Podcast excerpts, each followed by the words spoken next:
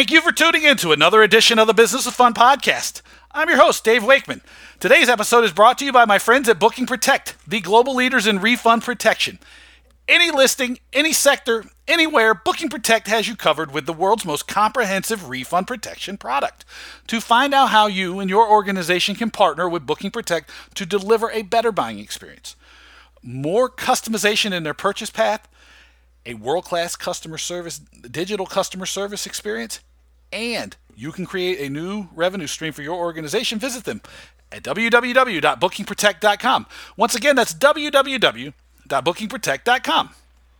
My guest today is Tony Knopp, the CEO of Ticket Manager. I was super excited to have Tony on um, because we have an ongoing conversation going back many, many, many years. Um, and I wanted to have him on the podcast because I hadn't had the opportunity yet.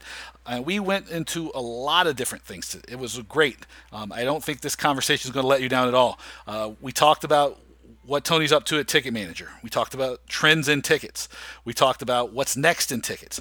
We talked about how to manage a startup. We talked the ups and downs. We talked about uh, managing a startup. You know, especially some of the challenges that Tony and his team dealt with in getting Ticket Manager to a point that is at today, where they have over 100 employees all over the country, all over, and have uh, three, four hundred clients all over the world. Uh, we talked about sports tech. Um, we actually talked about something I think is going to be really, really um, either uh, interesting for people to hear or is going to set people off a little bit, which is Tony's suggestion not to go into ticket sales uh, unless you absolutely have to as a way to get into sports. Um, we covered just a tremendous stu- amount of stuff uh, decision making, books, um, all kinds of stuff. And I think it was really, really uh, a great conversation. And it was really great to have Tony on the podcast. So, without anything else, here's my conversation with Tony Knopp on the Business Fun. I want to welcome Tony Knopp to the Business of Fun podcast. Tony, what is happening, man? How are you, my friend? Thank you for having me. Oh man, I've been waiting a long time to do this, right? Because I, I, I who knew that people were going to listen to this podcast?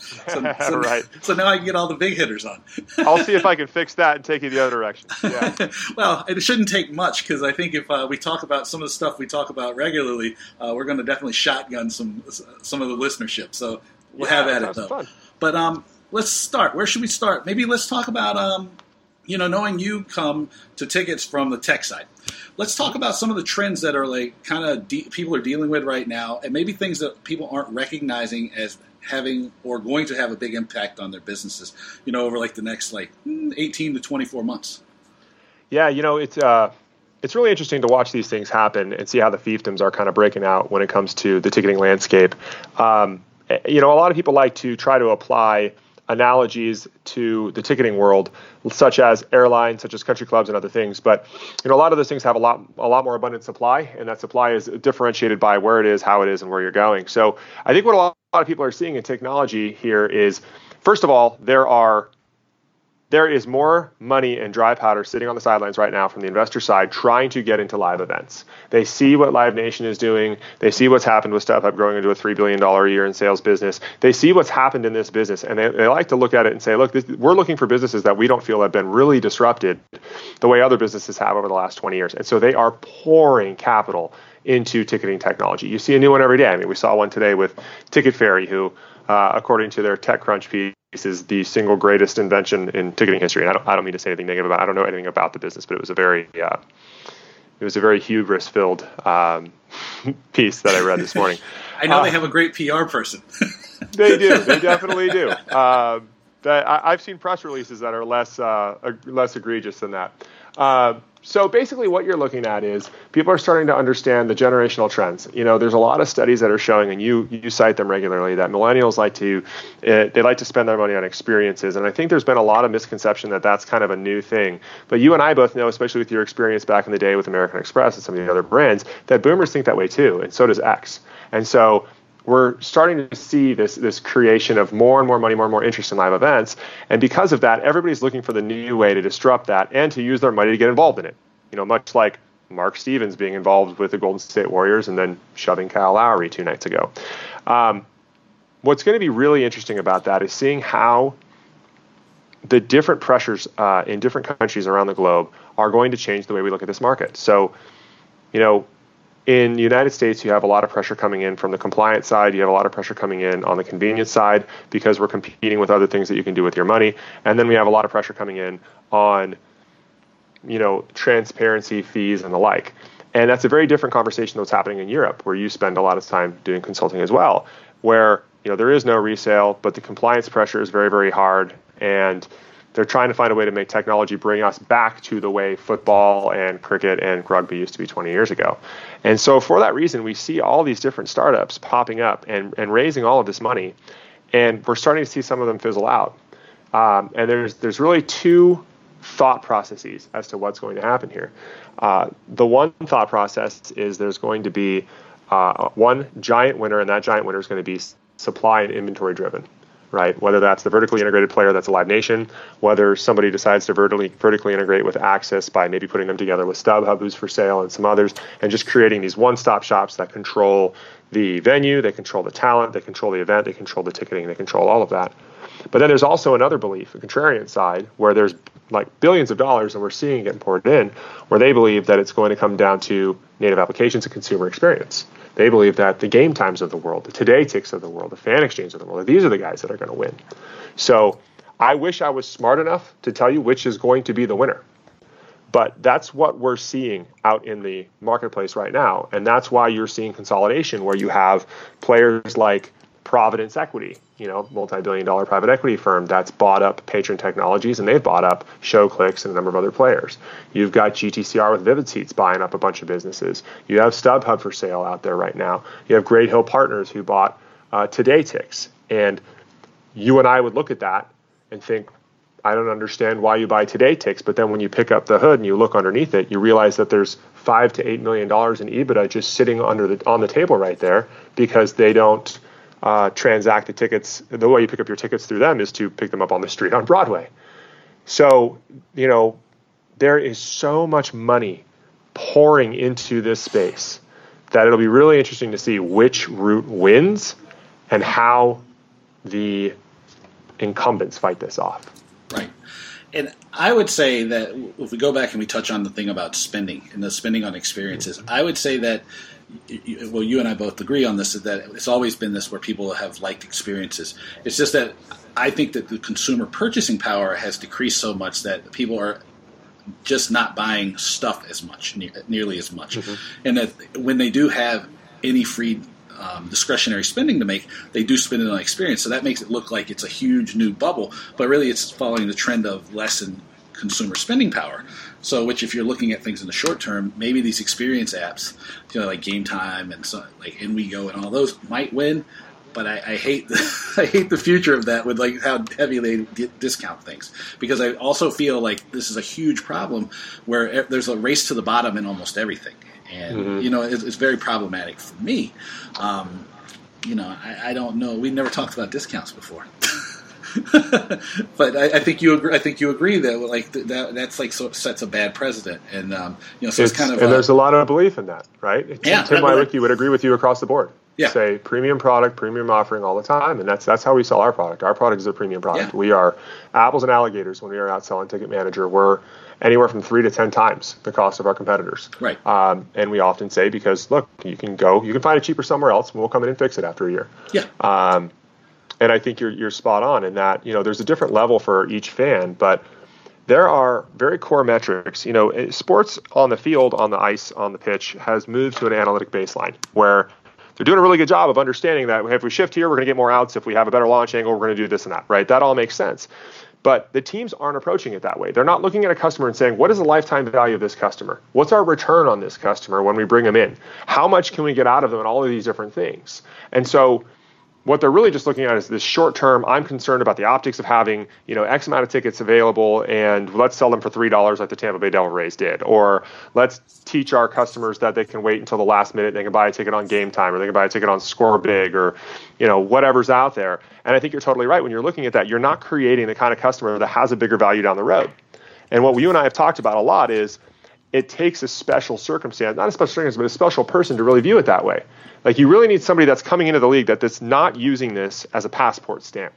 Right. Because that's what happens too much in sports. I'm going to come be the VP of sales for the whatever hockey team for three years, and then I'm going to move up and get my 19th promotion in the last two years to whatever. I mean, the, the titles have gotten so absurd, I can't even keep up with them. You know, God of whatever at, you know, what you really need is somebody to sit down and say, look, this isn't about this season, next season, or following. This is about understanding what our customer base looks like, what our consumer base looks like, what we're going to get a return on that, and then how do we build a community around this, right? And exactly there right. is room in that for some discounting, but not the way we're seeing it. Not let's blast email everybody in our 44 million person database $5 tickets. It's, it's absurd, Yeah. right? What you're looking at is saying, look, the business customer wants to spend X to sit in a better seat. But I think what gets lost a lot, and I'm curious your take on this, what gets lost a lot when they look at the business customer, because there are a lot of things that I don't know, and I'm certainly all happy to offer my opinion on them. But the one thing we do know is we know the corporate customer, maybe better than anyone, right? We Right. have 300 plus Fortune 1000 companies. We have a billion dollars in tickets a year that go through our site. We've got 30 million tickets. Like we see it. The average face value of a corporate customer's ticket is $168. That includes their April baseball games. So you can only imagine how big that number is when you start talking about the real stuff.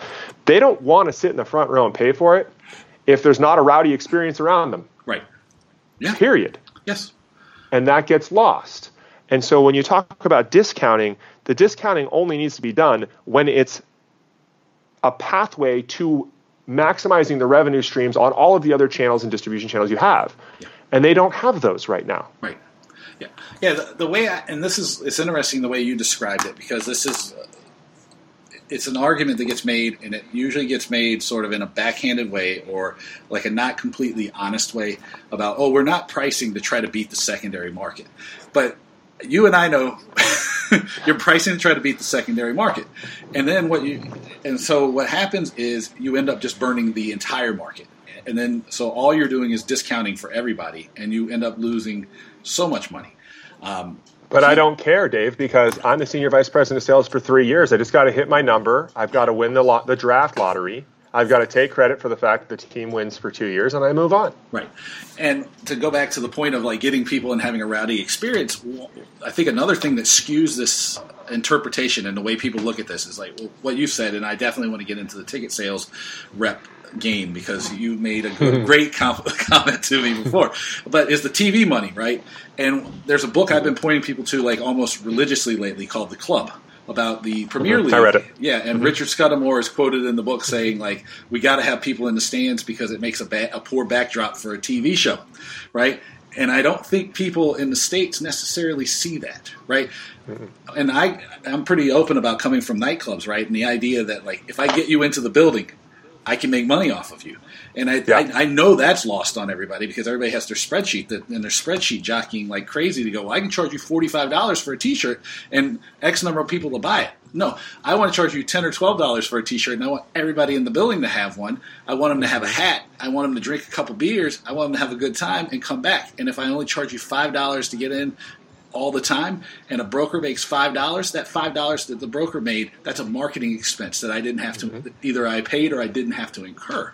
And you know and that's like you got to look at it from like the whole fan. But again i've been saying that for years so i don't have to tell you this. Um, but you you bring up I think we have to talk about the, t- the ticket sales and getting into tickets because you brought you've alluded to this so many times, and I think it's like I think it'll just be funny for everybody to listen to us talk about this. and you you said don't go into ticket sales as a way to get into the, this business of sports. Tell me why. Um, I don't want to sound like I'm insulting anybody, so I want to make sure that I'm saying it diplomatically and out of, Of the course. um, just from my experience. Because really, all I can do is offer the experience that I've had for the last 20 years in this space, and we've been very blessed to do a lot of the things that we're doing. So, what I see, unfortunately, is this overarching communication to youngsters coming up that whether you're coming out of undergrad or you're getting a sports administration master's or you're even getting an MBA, that the way in the door is through ticket sales. And I would say that that is a terrible disservice to an entire generation of people. Um, yes, there are a lot of really fantastic success stories of people who have started in ticket sales that have fantastic jobs wherever they've ended up. Um, it is not a bad job. It's a good job where people are treated well, and you know you can you can learn what you learn there. But that's got to be your passion. And if it's not your passion, you absolutely should not do that. And I do believe that if you're talking about becoming a sales um, professional across you know multiple different enterprises across different industries, you're going to learn some bad habits in the ticket sales space, right? I mean, the reality is you know, there's not a lot of 28 year old um, you know, senior vice presidents of sales who've had 19 promotions over the last eight years and wear four WWE belts when you're walking into American Express or you're walking into Wells Fargo or you're walking into Workday or you're walking into Google, right? Mm-hmm. Where the account executives there are pulling a million five a year. They're, they've got 15 years of experience, and a lot of them have a graduate degree from a school that you think of. So I think you've just got this you know, and, it happened when I came out of school too, and it's how I ended up in ticket sales. You've got this overarching, it's the only way in. We've all heard that one story of the guy who was, you know, sitting in the LA Dodgers waiting room and wouldn't leave until somebody gave him a job, and they eventually put him on the phone, and he gritted and grinded his way all the way there. Uh, you know, or take that unpaid internship for three years, and maybe you can find your way in. I think that's a terrible disservice to the kids that are out there today. Yeah. I think you need to find what you're good at. You need to work at getting good at that into the position that you need. Um, and I think that the leverage just comes from those teams. Like the unfortunate reality is there's only 120 or so, you know, big five teams. So let's say 150 big five teams. At each one of those, you have at most five vice presidents on the revenue driving side.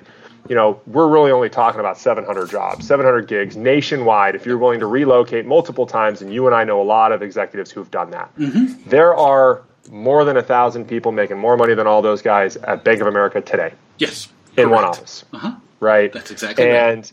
And, and it leads to this, you know, kind of toxic environment where it feeds on itself and it, t- it, it ties beautifully back to why are some of these sports and why are some of these entertainment providers not seeing the growth that they should be seeing in an economic explosion that we've seen over the last 10 years. And it's because you've created this environment of people who want to get promoted every nine months. They move around all over the place and they don't care about the customer acquisition cost and the lifetime value of a customer. What they care about is hitting their number for the next year. Right. Yes. That's it.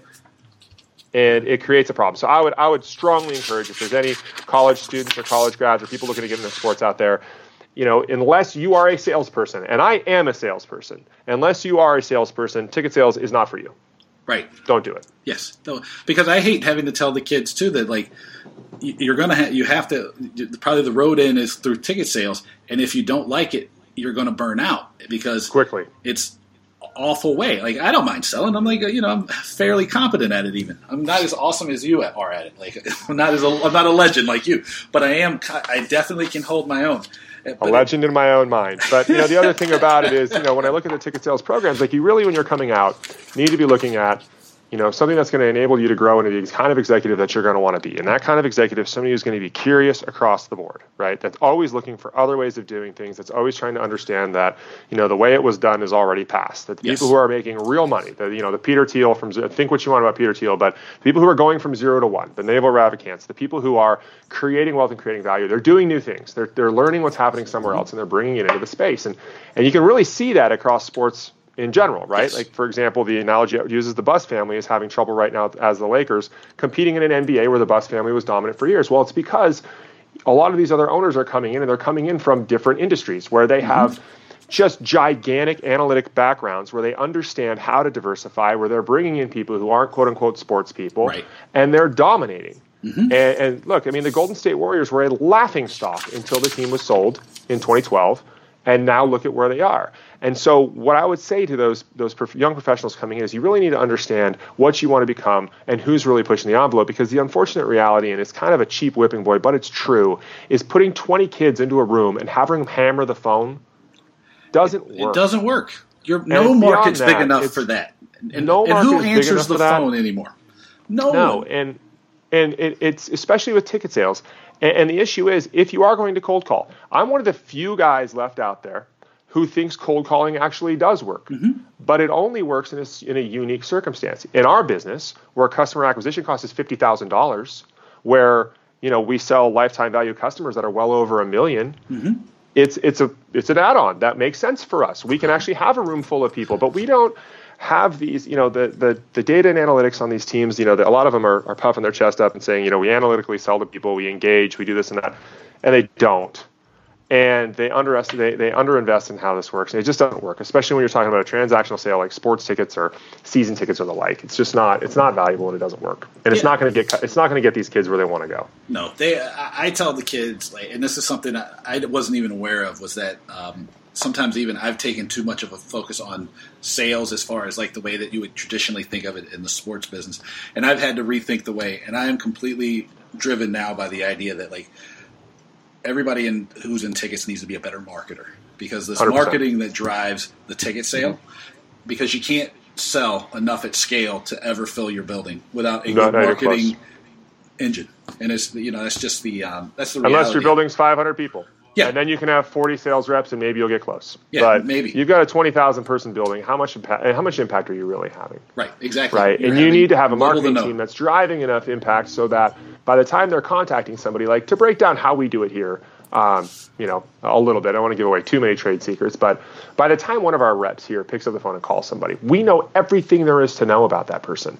I mean, we're not talking about implementing a couple of, you know, half-assed CRMs like we see in the sports world. We're talking about we know exactly what that company owns, where they owe it, how long the terms are. We know what that person does for a living. We know the last time they've ever done anything with us, where they're clicking, why they're clicking there, mm-hmm. what they've bought on some of the major platforms like StubHub and Ticketmaster. We know everything there is to know about it. And then in that case, Dave, we usually 90% of the time have an experienced salesperson calling, not a 25 year old kid. Th- this Yeah, is they- the biggest thing that, that people. If anybody only takes one thing away from this, is that if you're selling into the corporations like you and I do, Mm-hmm. you gotta have some experience and some business acumen behind you because you just said the word experience, right? And your guys know how to have a business conversation with the buyer on the other end. Because Mm-hmm. I can't tell you how many offices I've sat in, how many conversations I've had with buyers at major corporations who are like, "What? I just wish that when I t- talk to a team, it wasn't like I was having to coach them through how to sell them." But they got a nice suit on that doesn't fit them. That, that, that part exactly always, right. Yeah, You know, make make sure you wear a suit and a tie, one that you can't afford and doesn't fit you while you're banging the phones as a 22 year old kid calling somebody who's not going to answer. Because look, the reality is, you know, what I don't know if teams understand, if people understand on the sales side, because we run into this a lot on the SaaS engagement side and we mentor a lot of businesses. On the SaaS side, you have low end SaaS. So we're high end enterprise B2B SaaS. So for those listening who don't know what that means, you know, our average customer spends between three and five thousand dollars a month with us, and they sign three year contracts, right? So we're not looking for a transactional purchase. We're generally looking for people who are going to spend, and you know, some of our larger customers spend 20, 40, 50, 100,000 dollars a month with us.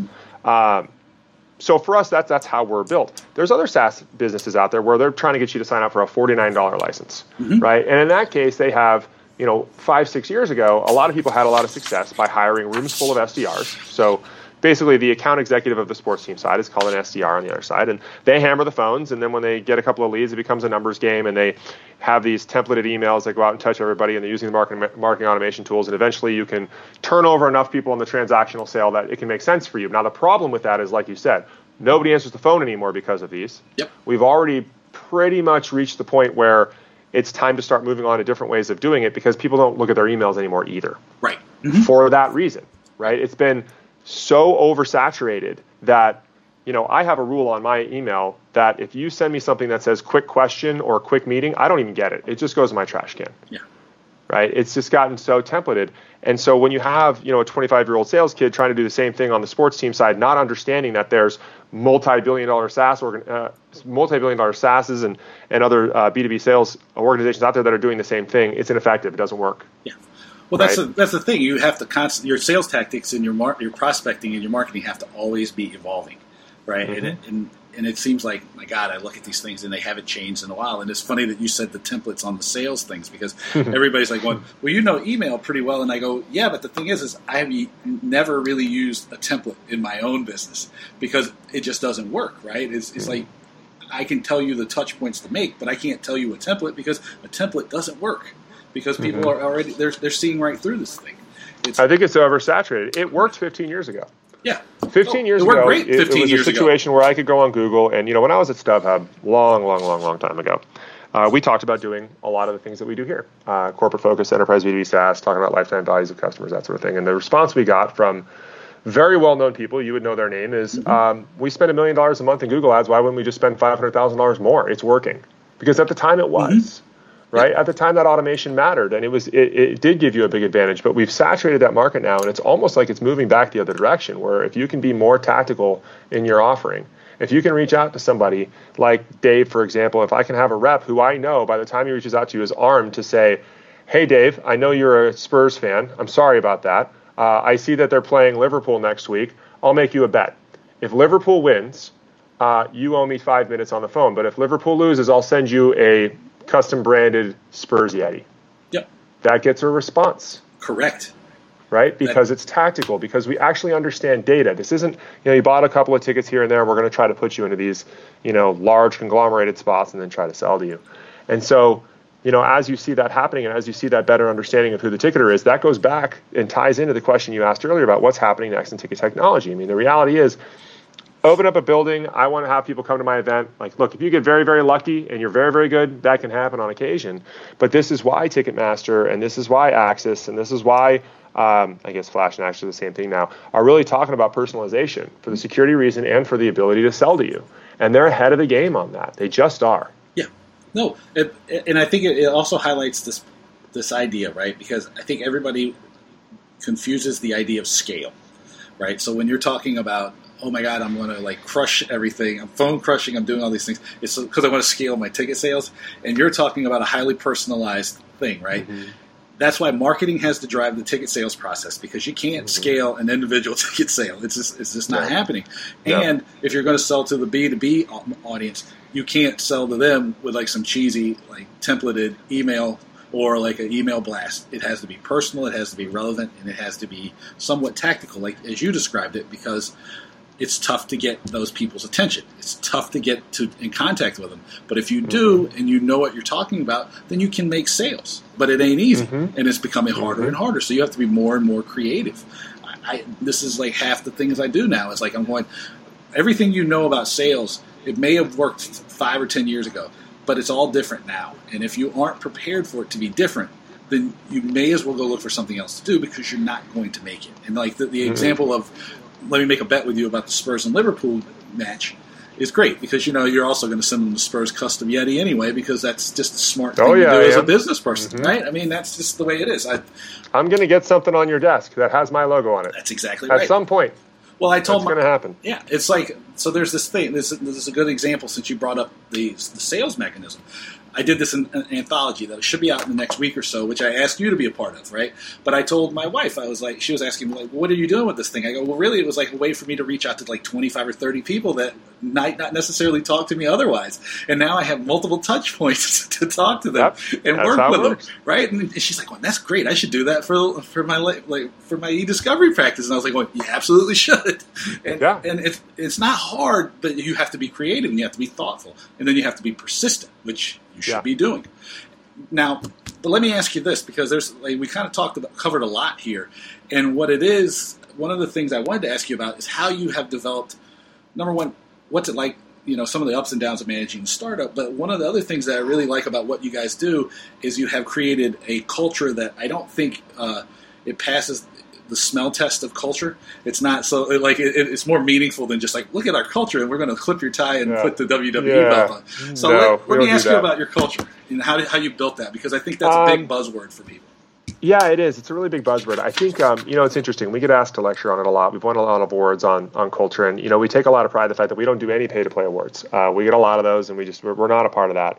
Um, you know, I think it's funny. It, it, it, all starts from a really interesting premise of, you know, first of all, it's curiosity and just reading every leadership book there is. I mean, you and I, you're you're somebody like me who reads three to five books every two weeks, yeah. right? Mm-hmm. I'm just trying to suck up as much information as I can because I want to understand how different people are having success and where this works. And so, what we really sat down to when we understood culture here was we want to make sure that everybody feels engaged in what they're doing here, that they believe in what they're doing here, that it's tied to what it's doing. So let me take a step back and understand this and, and explain it so that people understand how we got to where we are. So I, uh, long, long time ago, worked for AEG. AEG was about 300 people at the time, and uh, my job was fantastic. I loved it. It was me. I was sitting next to Kelly Cheeseman. We were both sales reps. He's the COO of AEG now. Everybody's moved so far up. My boss, the director of ticket sales, was Chris McGowan, who's now the CEO of the Portland Trailblazers. So I was definitely in the right place. Um, if you had asked me at that point, how would you rank your job on zero to 10 scale? I would have said it's an eight out of 10. I loved it. I mean, I got to go to the Staples Center all the time. I had tickets. It was wonderful. And then I got to StubHub and the world was in color. It had been in black and white before. And it was in color because it really aligned with everything that I wanted to be in my future life. right? It offered a lot of autonomy. It offered me the ability to grow a business from scratch. I mean, I'll tell that story in a second. How we helped build the StubHub corporate sales. It is it is fascinating how we got there. We basically were doing marketing automation before I showed up. But that what I really understood there was if all of these passions align and this respect aligns, hours go out the window. Compensation becomes easy because we're all aligned with where we're trying to go. And now it becomes something that you're passionate about and you love. And, and that was, you know, I worked for Colin Evans at the time and Jeff Fluhr, and I, I respect those guys greatly. They're some of the smartest people I know, and, they're, and Colin's a dear friend, and Jeff and I keep up. But what we really looked at here is we said, okay, how do we translate that here? Because I think the misnomer people have is they look back on my StubHub time and they think, well, everybody probably loves StubHub. You guys were growing hand over fist and you were making a lot of money. You know, I was a 25 year old kid making $200,000 a year in sales. It was great. But but the truth is no, they, they probably that's not true. That's not. There's always happening. somebody who's not going to yeah. like it. The truth is, there were eight people doing my job, and then two overseeing them, and we went through 23 people in two years, because everybody else had a really had a problem with that job. It didn't it didn't fit with what they wanted to be. So for us, what's most important about culture for us is transparency first and foremost. We are off of General Schwarzkopf's. We always tell the troops the truth. We share our financials with our staff. We share everything with them. The next thing we did is we really understood how we run an autonomous business, and we're very straightforward about it. We have 15 tenants that we have in every office that we have. We send it to everybody that starts here. And basically, the way it's worded is not, we're not trying to be liked, Dave. We're trying to be loved. And in order to be loved by some, you have to be unliked by others. You can't be liked by everybody. Then you don't stand for anything. So what we really do is we, we make it very clear that this is how we make decisions here. You know, examples of the tenants are very simple. It's never ask anybody to do what you wouldn't do yourself, mm-hmm. right? We don't have executives flying first class here. They stay in the same hotels. They do the same thing. For us, our, our the tenant that draws a lot of people here and sometimes draws the ire of others is sales rules all. Mm-hmm. If you're not selling here, you support sales. That's what we do, right? Tie goes to sales. And we have a number of these different tenets, And we really make sure when we bring people on that we're aligning with what they're trying to do in the future. And we're making it clear that we don't care that everybody likes each other. We really hope they do, but we do care that you respect one another. Right. Right. And that we understand that we're all more in the same direction. And in order to do that, there are some ugly things that come along that. If you really want to build a culture that matters, you have to have turnover. You just have to. And the reality is, most startups and most teams are terrified of turnover right? You're doing people a favor when you say this doesn't work, mm-hmm. right? For That's us right. or for you. Yep. And and the, the interesting thing is like I'd like to say that I believe that everything that we're doing here is right. Look, we're doing the best that we can. But we win a lot of awards and our Glassdoor is great. Yeah. People seem to really enjoy it. Um, and that's what we're really trying to put together as, as, as, a family here and as a culture. It's not about you know free food. We have all of that stuff. We have the free food. We have the uh, the staff outings. We have the we pay for your gym and your golf memberships whatever book you want to buy. You know we have a book club. We have all that stuff that everybody has. I don't think that's what really matters. I think what really matters is how much you trust and respect the person that you work for mm-hmm. right? Like my father worked for steve jobs and then he worked for uh, john chambers and if you ask him the difference between the two, John Chambers, he respected him above anything. Right. The man would admit when he was right and wrong. He knew he was a servant leader, and he knew he was there to let people do their job and to do it right. And that's what we're trying to do here. We try to create a position where we bring you in because you're better than us at this job, and we're going to let you do it. Yeah. And we're going to serve you as long as you do it. And then if you don't, we have to protect the um, we have to protect the rest of the business. Like we have to be in a situation where we're all rowing in the same direction. And so it's a very hard thing to do. And you know, the last thing I'd add on culture, I like talking about it a lot because it's like basically what we do all day here. Um, you just have to remove yourself from it. If you want to create a great culture, you don't get to be a part of it as a CEO, and that's a very lonely place to be. That I think right. a lot of startup mm-hmm. founders have a really hard time with. I mean, I've been doing this 11 years now, so we get called into a lot of these different businesses, and you get all these CEOs who really have a hard time separating those things. Yeah, that's right. You do not get to be a part of the culture if you create it because you are the one who's making the decisions when there's disagreements in it and when things are moving forward. It doesn't mean I'm not friends with people who like work here. I love them. I do. But I understand there's conversations happening about me without me there. Correct. I understand yes. that these things are happening, right? Mm-hmm. And, and, that's just part of the cost. So, you know, we're really proud of what we've done here and, and in the startup culture, and that's what we've seen. But look, it came with a lot of bumps. I, I think that's, I mean, that's to me, that's that, that means a lot because um, you know, it, it, you, you explained it in a very honest way that doesn't always come through. And a lot of times, everybody sugarcoats everything, and they never Oh, talk man. about.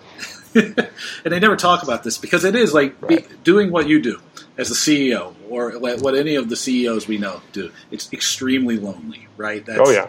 That's Mhm. this is the value. This is the thing I've learned the most is that one of the biggest values that I bring to people is that I'm a peer to like someone like you, right? Exactly. And I'm external, right? So then it's like you have somebody that you can talk through these things because you don't Mhm. really have anybody else you can talk through, and and a lot of people don't want to admit that because you want the responsibility, you want the t- you want or you want the title, you Yeah. want all the th- the responsibility a little bit. Eh, I don't know so much, but uh, but yeah, Yeah, it's so why YPO exists. It's why Vistage exists. Yeah. It's why all these things exist. Yeah, it's a really tough position, and I, and, and it really was nice that you explained it so you know so in, in depth because I don't think people hear that enough. Um, which is like another thing you I- you were going. I think people also struggle a little bit with, um, you know, a lot of times when we when we're interviewing people, we I ask the same eight questions in every interview I ask, and one of them is, you know, hey Dave, when I when I do my reference checks on you, um, and I'm not going to call the people you give me because I know they're going to tell me you're awesome. Uh, I'm going to find somebody who likes you, and I'm going to get them to tell me very charmingly something that they don't like about working with you. Right, and Yeah. people are always a little bit taken back by that, and we have to kind of like reassure them that hey, listen, leadership is taking people somewhere else. Everybody doesn't want to go somewhere else. Yeah. I'm not saying if I find somebody that doesn't like you, that's a problem. I kind of hope I do find people who don't like you. yeah, that's right. Because if you're breaking things, I mean, I'll, spare everybody the uh, the suspense here. If you're looking for people who don't like me, there are plenty of them, right?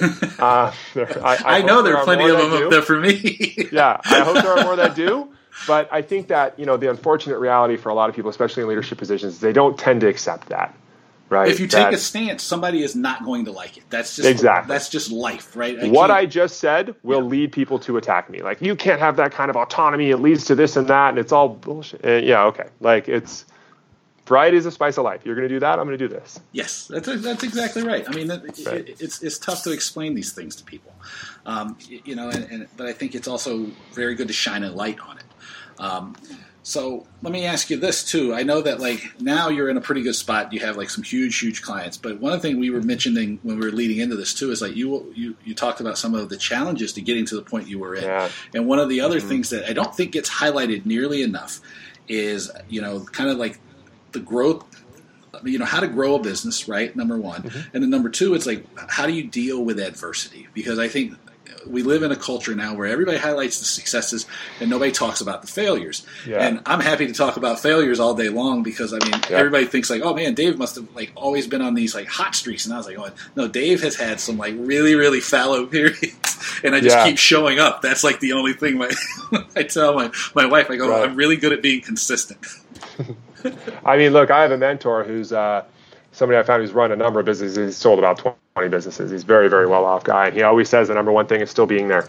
Just be alive because you never know what's going to happen. I mean, look at Airbnb with the uh, Obama O's and the things that they were doing. Uh, if you read the history of Airbnb, you'll realize that staying alive is one of the more important things. So, you know, we've uh, we've been very, um, very blessed and very lucky in some of the things that we've done over the last um, you know 10 years what, what surprises people when we talk about our business is that we were actually founded in late 2007 and people say well you really don't have um, as much growth for a few years there somebody that i would expect to have for somebody who's been in business for as long as you have. And the reason is because we basically false started here. Uh, we started the business in october of 2007 and we had a um, we had a uh, angel investor that was our original funding. And everything went fine for the first nine months as we were building out the software and then the angel investor went broke in the economic meltdown. And uh, i remember the phone call. Uh, he called me. I was i was sitting in my you know 800 square foot condo in westlake village um, uh, we were living off my wife's uh, my wife's teacher salary at the time i was driving a pontiac grand prix that i had to tape the window up because i didn't have the money to fix it and um, he just basically called and said I'm out. Sorry. I know I owe you $250,000, but you're not getting it. And I know you don't have it to sue me. So good luck. And, um, you know, that story sounds cool now because there's jobs all over the place. But in, in October of 2008, there's nowhere to go. no Right? We had no money. We had nowhere to go. We had nothing to do. And I remember sitting, and you talked about it being a lonely job. I remember sitting on the on the floor of that little condo, and my wife came out and, and she said, You look like something's wrong. And one thing I've always tried to do is shield my family from the downside of this because it's the risk that I'm willing to take, right? And, and look, I'm not going to tell anybody how to handle their situation, but my wife and I are a team and we divide how we do things. And I greatly respect what she does and she's she me. And I just don't need to create any more stress for her. I didn't even tell my co founders. I was flying to Houston the next day to sell Centerpoint Energy on a Super Bowl deal. We had, Dave, we had $42,000 in the bank as a company and nine employees. We weren't going to make payroll uh, we could make the next one, but we couldn't make the one after it. And uh, if we won the deal, they were going to pay up front, so we would have had enough money to keep the lights on for six months. Uh, if we lost the deal, who knows? I went by myself, pitched against Prime Sport and Sam and all the moneyed up guys. People think that we're this big player now. In 2008, we were, you know, eight or nine people. Ticket OS was under Razorgator. They had $43 million. They had Kleiner Perkins and, and Steamboat behind them. Uh, Ovations had been around for years. They had a bunch of big customers. And I'll never forget it. I mean, walking through the Houston uh, airport, you know, Sarah Palin was giving her speech. She had just been introduced, or she was doing the RNC speech or something. And we won. And I called uh, Joe and Eric, my co-founders, and said, "Look, it's up to us. Do we want to just take, we want to do this deal, take the little money we have, and try to find something else to do, or do we want to keep doing this?" And and really, like I'd like to sound like we're those heroic gambling takers, and we're not. Um, I think Malcolm Gladwell really nailed it. In um, he wrote a short paper called "A Sure Thing" that every entrepreneur should read. Um, that entrepreneurs are not cowboys; that they're calculated risk takers. And we just couldn't accept that spreadsheets and waste was going to continue to be the way of the day. We, we knew somebody was going right. to do what we were doing, and we just figured we had to hold on to do it. And so we went to our staff and we told them we can't pay you. We'll pay you $1,500 a month until we make some money. And um, we, we closed the office and we put all the furniture in. And Dave, I, I can't tell you a lot about 2008. I don't remember a lot about it, but I can tell you which way the wind was blowing at the public storage facility on Van Nuys Boulevard in Sherman Oaks when we put that furniture away. I looked at Eric and I wasn't going to see it again. Yeah. I mean, it was we weren't going to see that furniture again, and um, you know it, I, am glad that happened now um, I wouldn't wish it on my worst enemy. We were yeah. totally broke. I had left a job at StubHub that was paying me a ton of money. They gave mm-hmm. me four counter offers when I left. But uh, you know, from there, it really just it, it, taught us to be responsible with our money, to believe in what we believe in. And then we found terrific investors in 2009. They invested in 20, 2010, and you know, there's been a lot of battles from here on. Then, I mean, I, we've had conversations where they've talked about removing me from my position in 2012, and you know, a couple times from there and you just you just stick with it. Yeah. And if you really believe in your idea, it, it works out, yeah. right? And so, you know, we we talk about that a lot because we want people to understand that, you know, this is how much we care about this and how important it is to us. And you know, people laugh when I I make the joke that I'm filling up with gas at Chevron on my Verizon phone, wearing my Adidas shoes with Continental Tire rubber. Those are all our customers. Yeah. They're the people who believed in us when we didn't have two nickels to rub together. Right. And uh, you know, that's that's that's where we're going from here. So no, we've definitely not been the the major player uh, from the beginning. Uh, it's been good since though. Yeah, no, but I, I, mean, thank you for sharing that story too. I, I, I like it when people hear, you know, like you have to push through, right? I was having a conversation with a mutual friend of ours, and we were talking about like the big issue is being able to manage risk and like you're not like you met the Malcolm Gladwell thing. You you you me we we I'm not like an extreme risk taker. It's just like I believe in the value I create for people. Yeah. And it's you know it is risky, right? Because I mean it is like you you know it can all come crashing down at any moment. But it can, but you, you, have to have the willingness to take that risk too, right? Yes. I think one of the big problems, and we were talking about this earlier, is you have a lot of these sports incubators out there these teams that are getting involved, and it's these people that are kind of like halfway going in. And there's an old saying in surfing. I love surfing. It's my favorite thing to do. Go or don't. Yeah. But halfway is where people get hurt. Uh-huh. Right? Yeah. Go, ride the wave, or don't ride it. But if you halfway go, that's when you start getting hurt. And there's a lot of that happening in the marketplace today. A lot of people who say, I, I want to go try to do this entrepreneurial thing, but I can't let go, go of the, security, you right? Gotta, the security blanket is too much. Like we're all raised in this matrix where it's what am I going to do if I don't have this security blanket, right? right? Mm-hmm. Well, then maybe it's not for you, right? And that's that's not a good or bad thing. My dad worked for Cisco, Apple, and HP over the course of 40 years. Those are three of the biggest businesses you can. He's the opposite of me, yeah. and I love him, and he's, he gave us a life that I, I'm thankful for every day. But um, yeah, if you're going to startups, you got to be willing to go, go yeah. or don't. But mm-hmm. this halfway stuff, like first of all, you're not going to make it. Secondly, I'm not going to give you any of my time and investors aren't going to give you any money. Right. That's exactly right. Yeah. It's your ability. I mean, this is like a good lesson for everybody. It's like if you can't go, if you don't go all in, that is where you get completely screwed. Because oh, those times when I've been tiptoeing, those are the ones where I've I've had missteps. And Lord Always. knows I've had them. Yeah. yeah. Well, let me. I me made ask. a lot of mistakes. Oh yeah. Well, let me ask you this before we go. Tell me what three books are that like I should be reading right now that maybe I didn't read. Since we always do this on Twitter, we might as well do this like live on the on the podcast for everybody, live on tape. I'm trying to think. Um, you're well read, so it's hard to. You're the one that challenged me the most because. Uh, so I'll, I'll answer it really simply with first of all, for the people who are listening, the three books that I think they absolutely have to read, uh, business books wise, if it's going to change the way you're going to approach everything. That's probably better than trying to teach me the book. That I'll do that first, and then I'll tell you three books that I enjoyed. Um, one hard thing about hard things, I think, is the best business book ever read, ever written by Ben Horowitz. Uh, he is one of the founders of Andreessen Horowitz. The first third of the book is a little bit slow, but it is just absolutely phenomenal. If I had read that, it would have saved me a lot of time, money, and energy. Um, you and I both are big espousers of Crossing the Chasm. Yep. You cannot work in technology without reading Crossing the Chasm. It's just, you know, it, it's the most effective business book you're going to have uh, when it comes to how you approach these things. And then one that might and surprise people up. is how It holds up. and it holds up. He wrote it in 1984, and it's Yeah. all applicable today. And, and you know who needs to read that more than anything is sports salespeople because Oh, yeah. it applies to marketing, sales, crossing over the standard curve, etc. And then the one that might surprise people, uh, "How Champions Think" by Bob Rotella. Oh, I love that Um, one. That's a that was a great. phenomenal book, absolutely phenomenal. We have everybody that that that, re- that comes here read it. Um, you're a tough one because I got to find books that are a little bit. Um, uh, did you read Barbarian Days, Finnegan's book? No, Barbarian Days. Let's see. They got Barbarian Days. It's kind of a modern day Jack Kerouac. Um, Okay. Bill Finnegan is a writer for the New Yorker who grew up in Hawaii, and he basically spends the beginning of his life traveling the world and uh, traveling the world. Oh, world. I have it. Yes, I have it. I have it downstairs. Okay, great. Absolutely phenomenal book.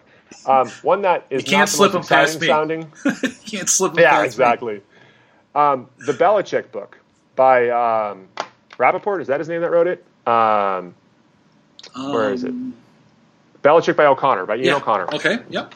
Um, I'm not a New England Patriots fan Right. at all. Um, it is fascinating to read how Bill became who he is. Right. Um, it's almost as eye opening as like when you read Jobs for the first time. Right, And okay. realized like how Jobs really was wasn't what you thought he was. Um, you suggested Thinking in Bets to me, so was great. That was a can- great one, yep. Can suggest that one. Um, there's a book that's not a business book that's out there. It's called The Happiness Trap. Oh, by, uh, by Scott Russ Gallo. Harris. Oh, Russ Harris. Uh, by. Ross Harris. I don't care for the last third of the book, but the first two thirds of the book I thought was very interesting. Um, I try to read as many psychology books as I can, just Yes. because unfortunately that's what it's like running a business, right? Yes. Mm-hmm. I, it's just uh, forty and fifty year olds are really just thirteen year olds that are you know thirty years older. That's exactly right. With different toys. That- Yeah, that's all they have is different all the toys. same jealousies, all the same insecurities, all the same fear. I mean, most of my job I would describe as managing fear every day. Yes, that's that, that would um, that that totally makes sense to me. Um, well, I want to thank you for doing this. Where can people find you on the internet? So I'm uh, at Tony Knopp on Twitter. Um, apologies if I offend anybody on there. Um, otherwise, uh, you know, uh, If they follow me and they listen to me, how much more offended can they get? yeah, exactly. um, uh, I'm on Instagram at Tony Knopp, and uh, I'm on Facebook, but I don't really use it. Yeah. Um, I think uh, I think I'm past. It's mostly kids' pictures. If you want to look at pictures of my kids, follow me on Facebook. Otherwise, you're not going to be very entertained. And look, you know, it's I really appreciate you doing this. I love following you guys on Twitter and uh, and, and conversating back and forth. I mean, it's it's just fascinating to see what's happening next in this market Yeah, and, no. and who's going to win. I, I, you know, thank you for doing this because I mean, I really like uh, this has been one of the really like great joys of doing this podcast is really getting to um, Yeah. expose people to some of the conversations I just have in general. So, I mean, Mhm. so this has been really great. Oh, I very much appreciate it. Yeah. Hopefully, we'll do. Once again, I want to thank Tony Knopp from Ticket Manager for being my guest on the Business of Fun podcast. I thought it was great. Let me know what you thought. Because you can send me an email. It is my name, Dave, at davewakeman.com. You let me know what you thought of my conversation with Tony, what you thought about any of the podcasts I've been doing. Um, give me your suggestions for future guests, any of these things. To find out what I'm up to, you can visit my website. It's www.davewakeman.com. You'll find my blog. Um, spoiler alert, there's a big announcement coming up uh, the next week or so. Don't tell anybody, but it involves me in Australia. You can also connect with me on LinkedIn. Just search for my name. You can follow me on Twitter. It's at David Wakeman. Um, and if you do know the person who has at Dave Wakeman, let me know. Tell him I need it, right? if you dig the podcast, I'd like you to do me a favor. Can you send it to a colleague or a friend or somebody who you think would find value from either this conversation with Tony or any of the other conversations that I've had? Um, if you're also inclined, I'd love it if you'd subscribe. That way, you make sure you never miss an episode of The Business of Fun. And if you're so inclined, leave a review. Both of those actions help make sure that people can discover the podcast, and it makes sure that I still have am incentivized to continue to, con- to deliver these conversations to you. Um, as always, I want to thank my friends at Booking Protect for being uh, fantastic partners uh, and just all around great people. To find out how you and your organization can partner with Booking Protect to deliver the most innovative digital customer service experience in tickets, a better buying experience for your customers, and how you and your organization can create a brand new stream of revenue for you, visit www.bookingprotect.com. Once again, that's www.bookingprotect.com. The global leaders in refund protection. Let them be your partner. And finally, thank you for being here. And until I talk to you again, take it easy. See you soon.